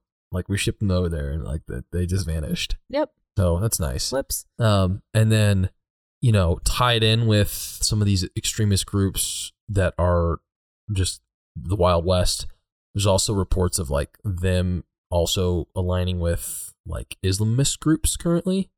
So now you have Nazis and Islamists Yeah. like fighting together with also like, you know, the president who's Jewish. Right. Like it's Well, that's where it's, a like a weird literal weird nightmarish Yeah. mess. Well, that's again the enemy Yeah, of my enemy, yes. right? And like for sure, now that the whole country's under siege, like for sure they're going to lean on hmm these fascist militant groups that frankly are like they're the best fighters they have, you know. Well, and the Azov group, which I don't know if we mentioned Azov. we haven't talked about them Okay. yet. Yeah. Azov group is like notoriously talented, if you want to praise them, at fighting. At this time, there was thousands of them. I mean, many thousands that were member of, of Azov. And then shortly after the initial conflict, 2015, Azov got formally absorbed into the National Guard. That's right. That's right. Yeah. Right. And so they they then they come from a political stance. They're like, "Oh yeah, we don't have any like nationalists anymore in our group." And that's because it just got brushed under the rug. They rebranded. They rebranded, yeah. Which is insane Yeah. as well. Um, Totally. so now it's like you've got another government funded group of neo Nazis And I have to that are the National Guard. right, which is yeah. I have to say, like, it's it's it's challenging. And again, some of the notes that we'll share. Um, there's a BBC like little uh mini doc interview with some of these people, some of these groups shortly after 2014. Because like Western media, and we need to talk about US involvement, but like Western media was totally supportive of the uprising painted it in very like binary terms of like pro democracy protesters and like evil corrupt government you know the initial sniper story was just presented as wikipedia presents it today of like government snipers picking off random civilians which increasingly is clear that is not what happened but 6 months plus afterwards some media in the West, like the BBC and the AP and stuff, started to question things and they started to realize, like, oh shit, there actually are these like fascist groups that are a part of this uprising. Mhm. Maybe they knew it from the beginning, but they thought it like, well, whatever, we want to get Russia, like, we want to get the person in the country that we can control instead of the one that we can't. Um, some of the people they interviewed, you know, some of them very clearly are like making excuses for like the Nazi elements. And then there are others who are like, I'm not a Nazi. I'm a nationalist. And to Right. me, like, I have pride in Ukraine and like, I want Ukraine to be independent. And like, Ukraine Mhm. has suffered for so long. And I want to have one nation and one people and like our culture. And I believe in it. I'm honestly I'm sympathetic to that. Like I get Oh, it. yeah, you look at their history and like I fucking get how you could have like immense pride in your cultural heritage and like view Russia as I mean it is an enemy to them, right? And it has been like brutal and cruel and is still today obviously, right? Like I get totally get that. And and and where this gets into is like those people i think a lot of times view like the current government in ukraine as just being a western puppet yes, Government? Exactly. and not a ukrainian government Yep. and so the only place that they think they can go to are these groups that are vocally nationalistic Right. and it's like well this is just now an american puppet regime versus a russian puppet regime Yep. and that's not what we want Right. And so, you know, these groups are really good at recruiting and notably like good at recruiting internationally, Which is wild. which is wild. And I think maybe we save that for another conversation because Okay. getting into that it is insane. It's almost like the like punk era like skinheads versus like the punks like they're using like music culture and you know well the modern wonders of the internet to like recruit people from all over in Ukraine and you have links to like Azov groups in white supremacist attacks across the globe. And you know they have their fingers in South America which if anyone knows the history of the Nazi party like a lot of Nazis fled to South America. So there's like neo-Nazis in Brazil and like all this crazy stuff. As I've been learning about this I'm like oh this is bad.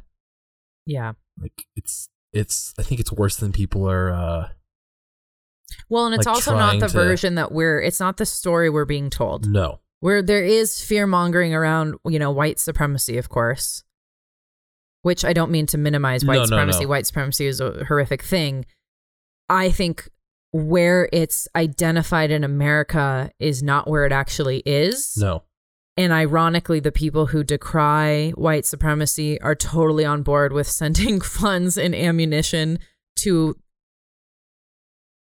the place where it is very likely, if not Yes. absolutely without a doubt, being funneled to actual white supremacists. yes uh, I want to just touch on this just briefly for context Yeah. about like the extreme differences here Okay. the Charlottesville incident in the United States horrific. That correct me if I'm wrong. It was something like a hundred identified white supremacists marching. I don't remember the number, Okay. but it was a big group. A hundred, I think, is the number. Okay. There are videos of neo-Nazi demonstrations in Ukraine of twenty thousand people Right. marching. Right. Yeah. Uh, it's interesting. It's just like I think people overplay the problem in the United States and are currently seriously underplaying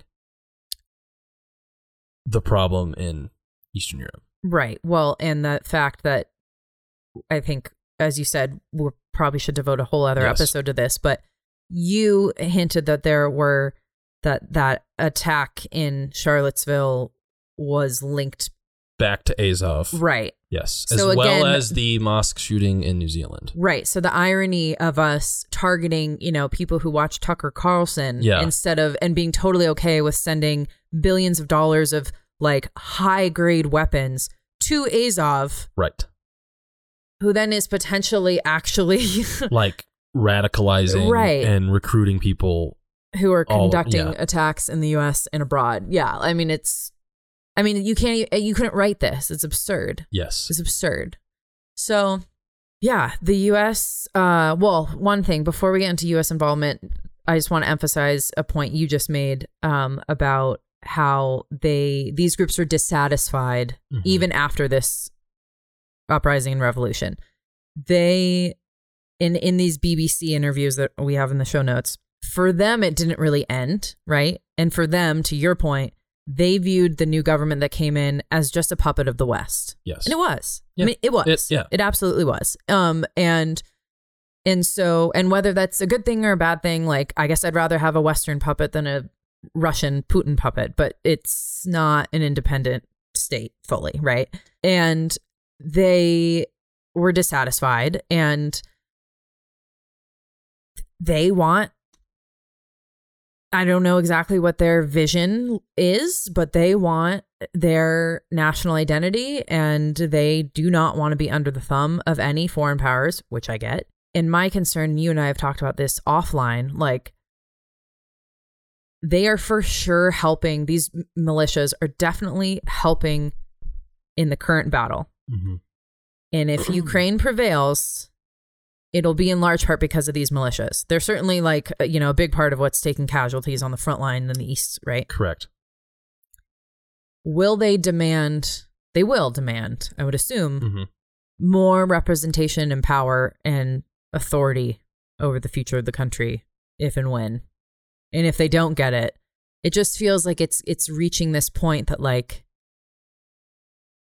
I, I I don't know if they'll ever stop until they have power at this point, right? Yeah, no, I don't think they will Yeah, because that's and- their goal.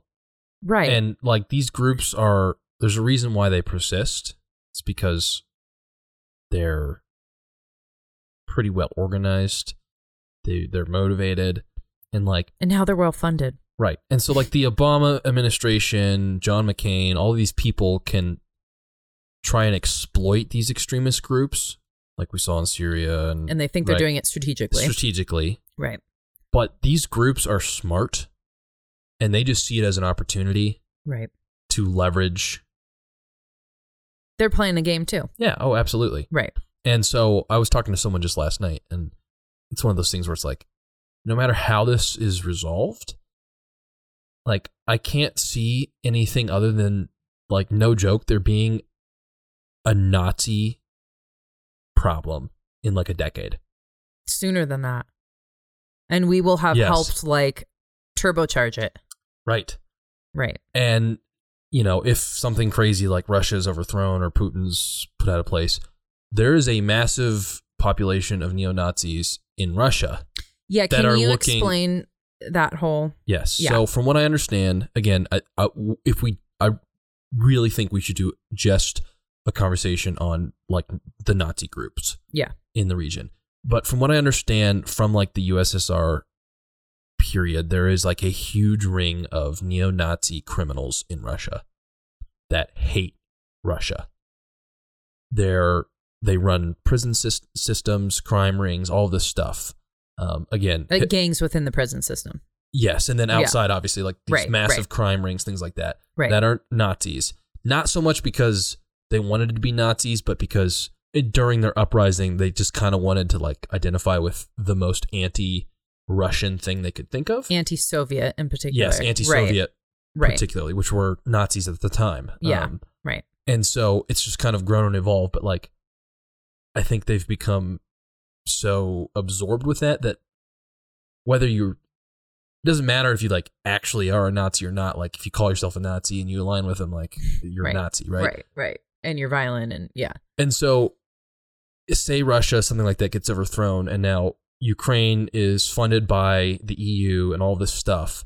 If a Nazi majority like overtakes something like Ukraine, they now have EU money backing. They can then come to a injured Russia and say, "Hey, let's try." They're going to have their own color revolution where they help Nazis come to power in Well, Russia. and not I'm not, you Yeah. know, I'm not look, there is Yeah. a lot of Russian propaganda, Yeah. right? And Oh, like yeah. a lot of this, you know, Putin does leverage this Yes. for their, his own propaganda purposes. Full stop. That's real. We're not claiming that's not real. Right. In addition, there absolutely that is Putin's fear because Yeah, he yeah. knows that there are these opposition Right. groups within his country. There are again, there's a spectrum. There are people who are just like pro democracy, and then there are like people who are fucking hardcore and they are have this legacy of whatever is the most anti-Soviet thing you could possibly be, which for America, from our perspective, World War II, we have a totally different perspective than Ukraine and Russia.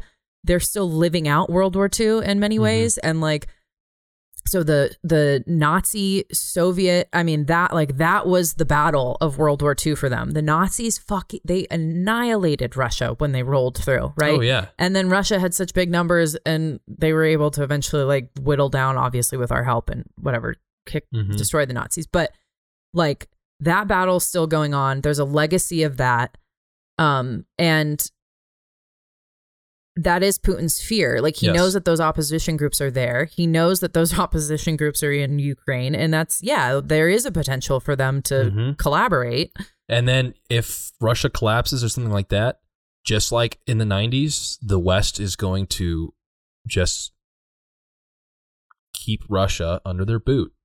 And then if like a Nazi party comes to power, you know ha- you now have a majority of Russia that are not Nazis Yeah. that are disenfranchised, probably poverty, you know, ridden, like all these things that will be the result of strict rule over them, right? Like Right. the losing party that are easily, frankly, manipulated or like encouraged to join the movement, right? Like, look what the oh, West Oh, yeah. did. Look what the West did did to you, you know.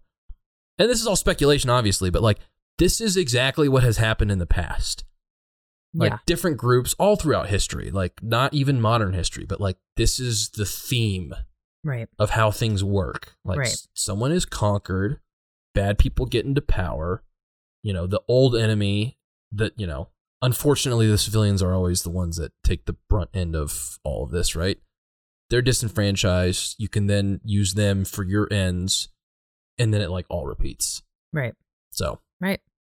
Yeah, because it's typically Yeah. the people who are the most brutal that Yeah. win in these situations. right, and they can just be like, "Hey, look what the West did to you." Like Yeah. we're gonna we're gonna protect you and take care of you and you know Well, speaking of what the West did, imagine if nazis rolled through poland the opposite direction next time oh good lord it's terrifying.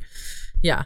Well, and then you think about how this whole situation is destabilizing the Middle East because of the food sh- shortage issue and like that type of famine breeds political violence, Mm-hmm. Yeah. right? And Which- the, and Europe is bracing itself for like another wave of, of migrants. exactly which in the mix of the migrants are you know radical violent people and you know yeah i mean it, this whole thing has a cascading effect that is pretty fucking then- devastating just like we saw you know several years ago you, you then in the middle east have groups like the caliphate and isis that were brutal rulers but were really effective rulers just from like making things work. So when you hear mm-hmm. stories about like the caliphate coming into power like they ran the government really well. Like people were fed and they worked on infrastructure and like simple things like trash was always removed and like they got these cities working again. And so if you have these extremist groups that are organized come in to a area that is struggling and they're like we might be brutal but look we're taking care of things yeah it just escalates i just want to say i think the the bar is really fucking low for what's working because like oh yeah exactly The Taliban in Afghanistan might have some semblance of like brutal order in place, but like people are literally selling like organs to survive. So like it's mm. not as if they're living in some like peaceful right situation. exactly but when things get dire Right, right, right. it You're doesn't desperate. take it doesn't take much yeah, right exactly so Yeah. it's right. Yeah. it's like everything's interconnected Well, right. no, it's yeah, it's uh I mean, it is in some ways a giant game of chess, but it's human lives Mhm. on the line. So let's talk about US involvement in 2014 because there's a lot of that. Um I'll just run down like an overview of what my understanding is and I think there there's like more detail and I think we'll probably disappoint your friend who's our loyal listener, Zach? Zach. Oh, I'm sure. Yeah. I don't want to disappoint you, Zach, but like I don't know, it's my brain's gonna explode. I didn't. I didn't have the energy to even like dabble into that because, like, very much because Yeah. we're going broad. We're trying to touch on some things that I think are inappropriately reported on or were Underreported. underreported on. Right? Yeah. But then, like, you get into a whole nother layer of just like insanity. Yeah. That I, that I'm not saying insanity is in like not realistic, but just like hard to even you open a rabbit hole and you're like, Like, holy shit, I didn't know it went this deep. Yes, exactly, exactly. Yeah, So- that's true. think about that. yeah. So again, I think that's why these it's kind of it's good. I guess these conversations are sparking a need for deeper conversations that we will have. Um so obviously the West, the US and the EU made it clear that they supported the demonstrators They wanted to get rid of Yanukovych. They painted him as like a dictator. I'm not saying he wasn't, Mhm. But anyway, uh, dictator is a strong word, but Yeah. you know, whatever. he was a corrupt leader Mhm. who was sympathetic to Russia and was screwing over a lot of people in Ukraine. Obviously, the US wanted the EU agreement to go through. Um, we would benefit from that kind of trade. West made it very clear that they supported Maidan. As you noted earlier, John McCain, senator at the time, Mhm. and at the time ranking Republican on the Senate Armed Services Committee, went to Kiev to show solidarity with the activists. He dined with opposition leaders, including the leader of Savo- the Savo- excuse me, Svoboda, yeah. party that you named earlier, Mhm. Oleg Tyahnybok. Is that the name of the leader? Am I getting that right? I think so. Ola, Ola. Oleg. Yep. Yeah. Um and they and he did and and and so back up, sorry. Just like in the Orange Revolution, NGOs and and then like straight government sponsored from both the Democratic Party and the Republican Party nonprofits were supplying food, uh, logistical support, Uh, yeah, they had like concerts. concerts. They were Yeah, helping well, make yeah. sure that there was like entertainment to keep people out in the freezing cold Yes. temperatures, food, blankets, water, like making sure they Mhm. had all of the things that they needed to keep people out, tents, and again, logistics, uh, multiple like new pro Western media outlets. Yeah, like Popped it- up. What was it like? Within two days, like four new Yeah, Me- three or four new media, groups outlets were yeah. created just Yeah. to report on. Right, right. Yeah. Uh clearly backed by Western money. yes. Um, and you could frame that as like, wow, these are, you know, these are oppressed people and we're Mhm. freedom loving, wanting to support democracy. And so we're going to like infiltrate and help these people like get the tools they need to emerge and be Right. victorious. You know, I mean, there's an argument for it. Uh, it is absolutely blatant uh, election interference Yeah, or just yeah. interference and meddling. But anyway, so there was a lot of like, there was kind of almost like a carnival atmosphere to the whole thing until like p- snipers started picking people off. But Right. it, you know, went on for months, right? So, so John McCain goes there. He's on stage at one of the events throughout the protests with the leader of Svoboda, giving a speech, standing next to him, complimenting him, talking about him as like a freedom fighter. There are these horrible pictures you can see on the internet side by sides of like John McCain giving a speech with this guy next to him. And then the next picture is this guy giving a Nazi salute at like Yep. a Svoboda rally. And it's like, oh my God. Oh, right. Yeah. Um, and then uh, Victoria Nuland is kind of she's the main sort of American political figure that was probably the most deeply intertwined, at least that we know of. She was she's a Democrat, a- Assistant Secretary of State for European and Eurasian Affairs under the Obama administration. She was really brazen in her support for ousting Yanukovych. She traveled to Ukraine three times in the weeks following the start of the protests. On December 5th, she actually like went amongst the protesters and was passing out cookies as like a show of goodwill Yeah. kind of a PR stunt, but whatever. she was there. And then this bombshell dropped in the middle of all this. Uh, Russian intelligence intercepted and leaked to media around the world a phone call between Victoria Nuland and the U.S. ambassador to uh, Ukraine, Jeffrey Pyatt. Mm-hmm. And on their phone call, they were just like, I mean, it was very clearly an off the record phone oh, call. Oh yeah. Very, like, like just a fun conversation. yeah. It's wild. talking mm-hmm. about going through who they preferred to take over specific posts once Yanukovych is ousted. Yes. And at this point, the narrative is America just supports this pro democracy movement and it's nonviolent. And all we're doing Yes. is paying lip service to it and giving people cookies and just trying to be Mhm. supportive. And then it turns out there's two fucking people in the Obama administration who are behind closed doors n- not just like it wasn't like it wasn't just a fun conversation of them being like daydreaming about what it would be like. It was them saying like, no, we're gonna put this guy into this position, Yeah. and we're gonna put that like very cl- like they're well, in charge. Yeah, well, yeah, and they're talking, and then you know, one will be like, no, no, no, that's that's not a good idea. Like Right. it should be so and so. yeah, they were And, strategically and, talking. then they're like, it. yeah, no, no, you're right. It should be like Yeah. they're making a list as they're talking. right. Yeah, so the their their favorite candidate was someone named uh Arseny Yata Yatsenyuk and Nuland refers to him as she says, quote, Yats is the guy who's the best for taking over. I forget what that position was. Mhm. Um as prime minister. And he did become prime minister once they got rid of Yeah. Yanukovych. Well, right, but remember they held that emergency election, Right.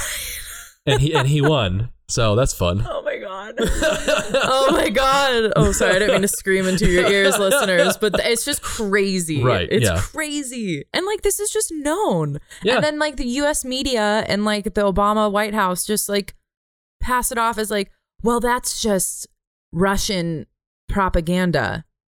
It's just like the Hillary emails. And it's like, Mhm. but but the emails are real. This phone call is real. Like Right. what you are saying and what you have done is real and it's documented. Yeah, maybe Russia leaked it, but you did the thing. Right. It doesn't really matter how it got out. Yeah. That's not the crime. The Yeah. crime is you fucking like The clearly thing is, is this is what people have to realize: like Russian propaganda isn't just instantly necessarily false. Like people don't realize, like propaganda can be 100% factually true. Right. Like it's just what is the function of the information for? It's to convince people to Right. be pro-Russian, but like just Right, because Russia puts something out doesn't mean that it's false. No, they exploit our weaknesses. Yeah, exactly. And we do the same for them. Yeah, exactly. Yeah. And but we're not, not weird- rooted in bullshit. Yeah, exactly. And I think there's, I, mean, I don't know, at least in the West, I think there's mis- like people are like, if Russia says it, it's not true. And you're like, are you joking? I'm sure there's a heck of a lot more, but that was like the most damning and obvious. And I feel like fucking case closed. We're done talking about it. Yes. And then The that's where you get into weird stuff where, like, you know, what's his face, the U.S. soldier that claims that he was part of the sniping, who then gets like Right. promoted into a position of leadership within the army, like immediately after the election. Within the U.S. Army? within the Ukrainian, no, the yeah, Georgian he got absorbed Legion. into Yeah, that. Okay, exactly. Right, right, right. Yeah. Like he admitted to like murdering innocent civilians essentially, and then like For a good cause, I uh, guess. yeah, God. it's just wild, right? Yeah, it's insane. Um, the U.S. spent five billion in Ukraine, quote unquote, promoting democracy since 1991. right. Yes. Promoting democracy is a euphemism for undermining Russia, yes. which maybe we want to undermine Russia. Right. Yeah, yeah, but that's what people need to realize. And I think we mentioned this last time. It's like, I truly don't think there's a good guy in this situation. No, It's two superpowers that will do anything within their power to win. Yep. They And that- both play dirty. And that's why, like, yeah, exactly. Yeah. Like, don't think that Russia's more cruel than the US is as far as what they're willing to do to civilians. you don't think the U.S. has fucking bot campaigns that are probably more sophisticated than Russia's like lame like Christian Facebook page campaign? yeah, You know what I mean? Like, what do you think we're? Yeah. Yeah, exactly. It's this is yet another proxy war, which like we'll talk about this more when we get to present day. But like Mhm. this week, with the leaks from the fucking White House to the New York Times about which me cynical take.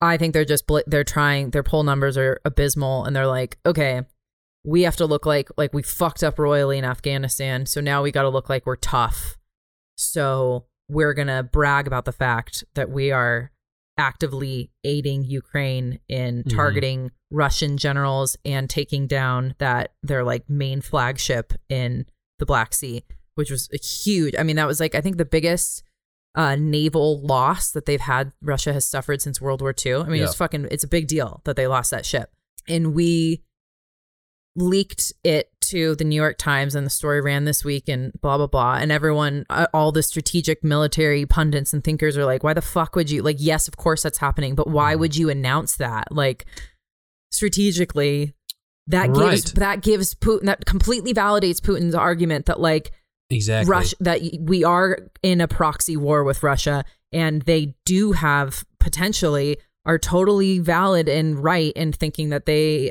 can attack Russia or excuse me attack the US in response. Yeah. Right? Well, and this is where like talking about two superpowers just at odds with each other. Like I, I don't know what your position is on this, but like I, I just have no doubt that like the United States goal since the 90s was like to try and get Russia into a position where they are then considered the instigators. And so it's instigate violence, full blown, or death by a thousand cuts. Mm. And so with like the Orange Revolution and this, and now everything that's going on here, it's like I, it's a weird situation. Well, you know, this is my off the cuff thoughts on this. It seems we've never really tried to bring, you know, when the Soviet Union collapsed, we didn't Mhm. really try to bring Russia into the Western. Yeah, despite world. them requesting twice.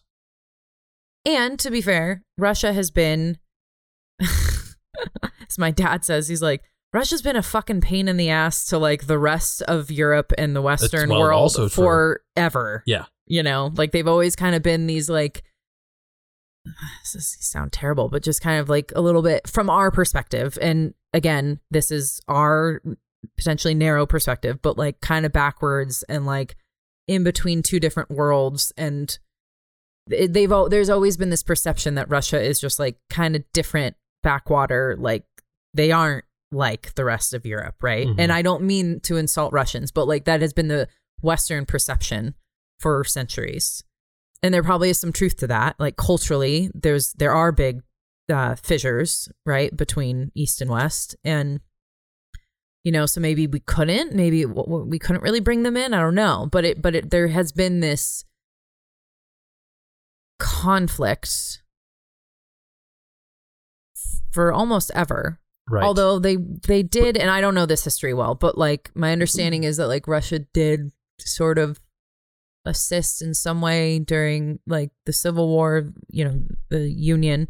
So they weren't always our total fucking enemy, right? And obviously we like allied with them during World War II to defeat the Uh, Nazis. yeah, but then, exactly. imme- but we, I mean, even then we knew like, okay, we're gonna have to like kick their ass when we're done with the Nazis. But um, anyway, you're right that this is this these are two great powers that have been fighting each other for covertly for decades at this point and my point i was going to make earlier is that like especially with this leak to the times it, this is a proxy war and it's funny because we were like you and i were saying that Mhm. weeks ago and all the you know best pundits were like that's absurd that's russian propaganda Yeah. this isn't a proxy war and Yeah. then literally all the pundits this week that i was listening to after this new york times story they were like well fuck it is a proxy war but now like everyone knows it's a proxy war Right, like that yeah. was basically their complaint it was like now everybody knows Yeah. you know and it's like okay like i Which don't know is funny. it's just, funny. and for us, it's like it seems like it's just dangling there, and just like I'm really like pulling my hair out. Like, what is going on? Like, yeah well and it's just gross that like i don't know that we're i mean i guess there's a lot of strategic reasons why like this thing is sort it's all inevitable but it's Yeah. also just you know uh, when somebody has to get off the ride i feel like Oh yeah. and it'd be great if we got off the ride before like you know nuclear weapons are used Mhm. I wanted to mention the odessa thing in Yes, please. 2014 Yes, okay I think that's important. Okay, so so all so the Euromaidan uprising reaches its peak in mid February, late February. You know, by March, Yanukovych is has fled to Russia. New government takes over, uh, and they're starting to be fighting in eastern Ukraine and in which Odessa is in eastern Ukraine.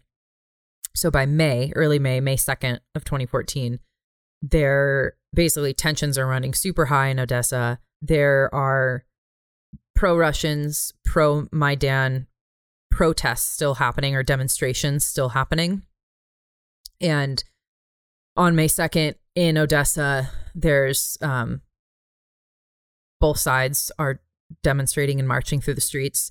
This detail I'm a little fuzzy on, but I think that there was also like a football match between, I don't know anything about European football, but I do know I dated an Irishman many moons ago, and like, I mean, they like kill each other over like their football rivalries. So- Soccer hooligans are insane. like insane. Like, Uh, Just real quick, just Yeah. derail slightly. Like, sure, there's a reason why. Like, it's funny. Like, I always joke. I'm like, soccer hooligans will like burn their city down if their team loses, and then if their team wins, they'll burn their city down. right? Yeah, well, Yeah. that's yeah, totally. Or it's like you know stories of like people throwing like ripping toilets out of stands and then like throwing toilets off of like the nosebleeds Right. di- and like people dying, getting hit by toilets and like It's insane. just like I shouldn't laugh. It's no, I know like crazy like mob mentality, Yeah, yeah.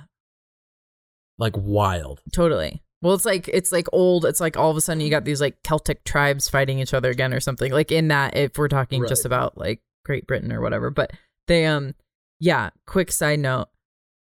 I won't name anybody, but uh, I've heard stories about someone in Ireland who participated in a riot post game. I don't even know if his team lost or won. And they all and like the opposing team, one team's in the bus. uh, Maybe it was the players, the opposing team fans surround like mob the bus, start rocking it until it tips over. A fucking bus, like a huge bus, Mhm. tip the whole fucking thing over.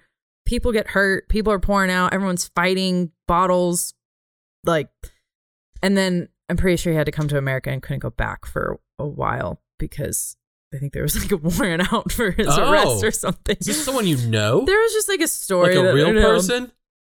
Okay, wow. This is like the thing of legends.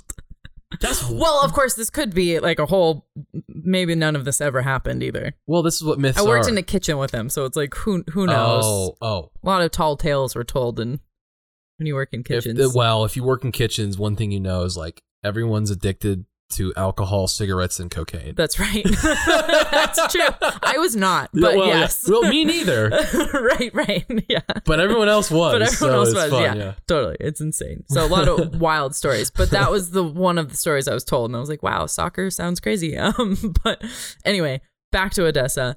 So there was a convergence of these two different demonstrations: pro Russia, pro Maidan, and then also like soccer, football tensions happening at the same time. And anyway, whole thing fucking kicks off. People start. uh There was a pro Russian because there are more of them in the eastern part of the country uh encampment like protester encampment they the two sides start fighting the pro-ukrainian side ends up like setting fire to parts of the encampment people are like armed you know? These aren't just like peaceful protesters with signs. These are people with like Mhm. helmets and defense clothing and whatever.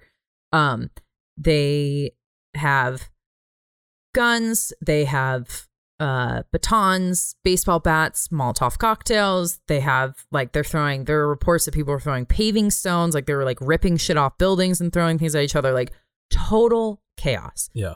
Um the reports say that the police like witnesses you know who knows if it's valid or not witnesses say that the police there kind of stood down and like let shit unfold which i could see that happening Uh, yeah. easily especially if they realized they like couldn't get control of it right so Mhm. maybe they just let them kill each other but so then three people were shot and killed in the midst of this brawl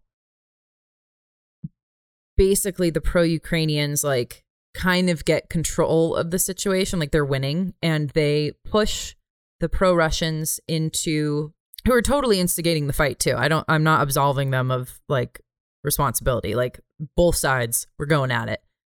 But uh the pro-ukrainian side kind of gets the upper hand pushes them out of their little encampment because they start lighting shit on fire and everyone's shooting each other and hitting each other and whatever. And they push them into um, a building, the trade unions building in downtown Odessa or wherever. And uh, they kind of almost like herd them into that building. They all retreat in there. And then the pro Ukrainian protesters start throwing Molotov cocktails and start to light the building on fire.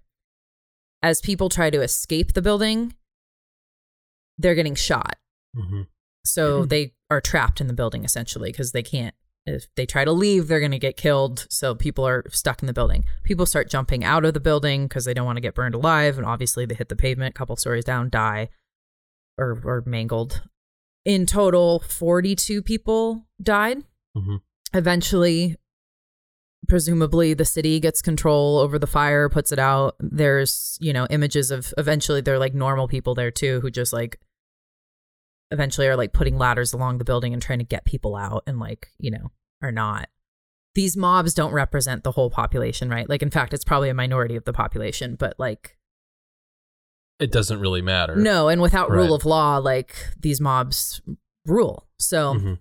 so anyways 42 people died it's totally horrific and and I think that was, I mean, that was kind of a, the fighting had started in the east, but that was kind of a pivotal moment. And of course, Russia used that very much to their advantage with propaganda of showing like, you know, Nazis are burning Russians alive, you know.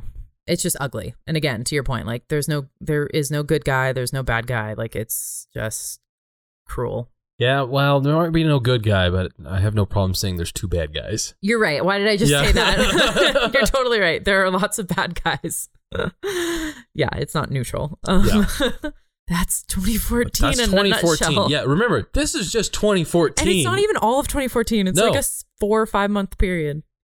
Right. And we skipped off like a lot of like the random details of like actual like more the inner workings of like what was going on with government decision making and like all sorts of summits that were being made with like EU members as well as Ukraine and all this other like more like the political side of it, like what the government was doing during all of this violence.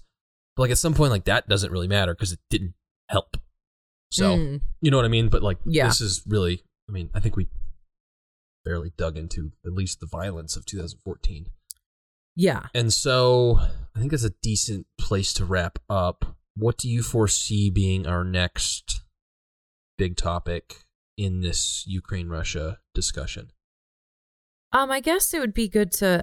I, I kind of thought we would fast forward to today. Today. And talk about the current. I think that'd be great. And maybe discuss, like you said, some of that proxy war stuff. yeah. Um, I would like to. I think we need to give a fair attempt at going through the Russia perspective. hmm Um, maybe understanding their motivation or why they justify what they're doing. Um, which I think ties into current conflict.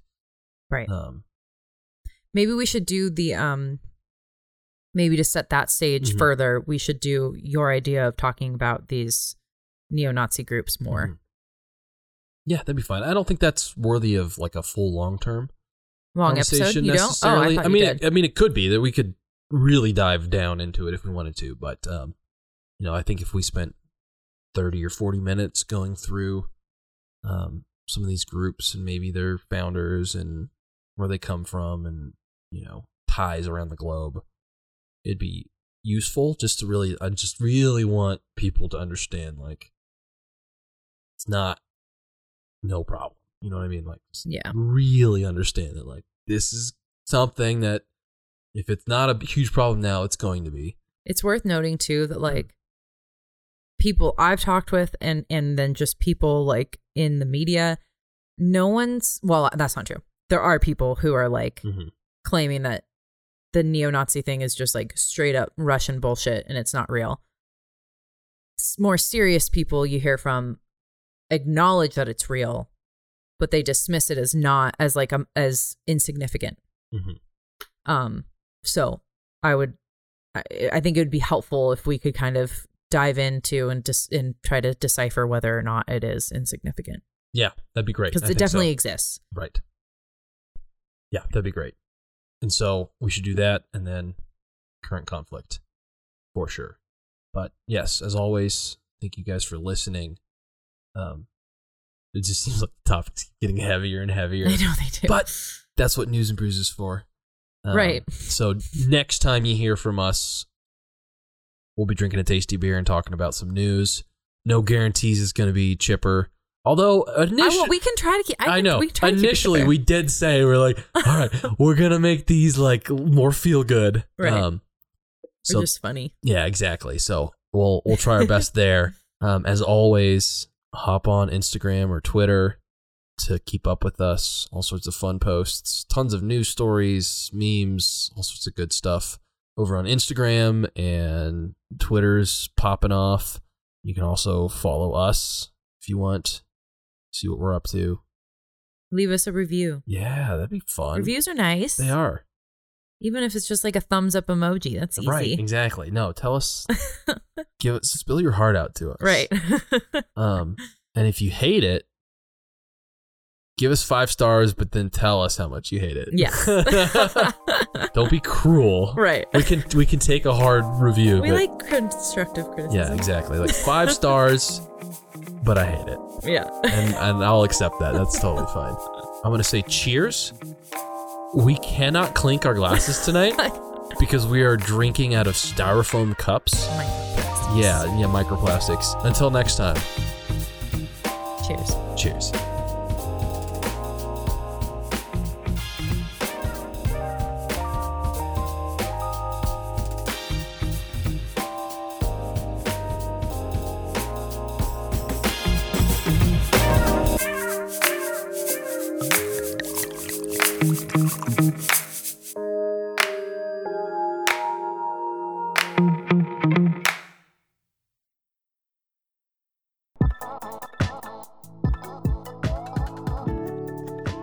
What happens when a Christianish agnostic, a liturgical post Christian, and a female Methodist pastor walk into a podcast? You get Ravel. One in three people will experience a faith crisis in their life.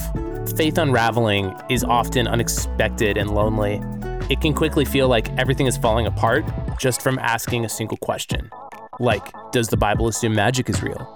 Does being pro life mean more than anti abortion? Or how should faith inform how we eat? Whether you're deconstructing, reconstructing, deconverting, converting, growing beyond toxic theology, or just asking questions, we're here to be with you along the way. Each Wednesday, we have a drink and pull on one thread concerning faith in the modern world. Listen to us on the Highline Media Network. Highline Media Network. Artist owned podcasts by normal people in normal places.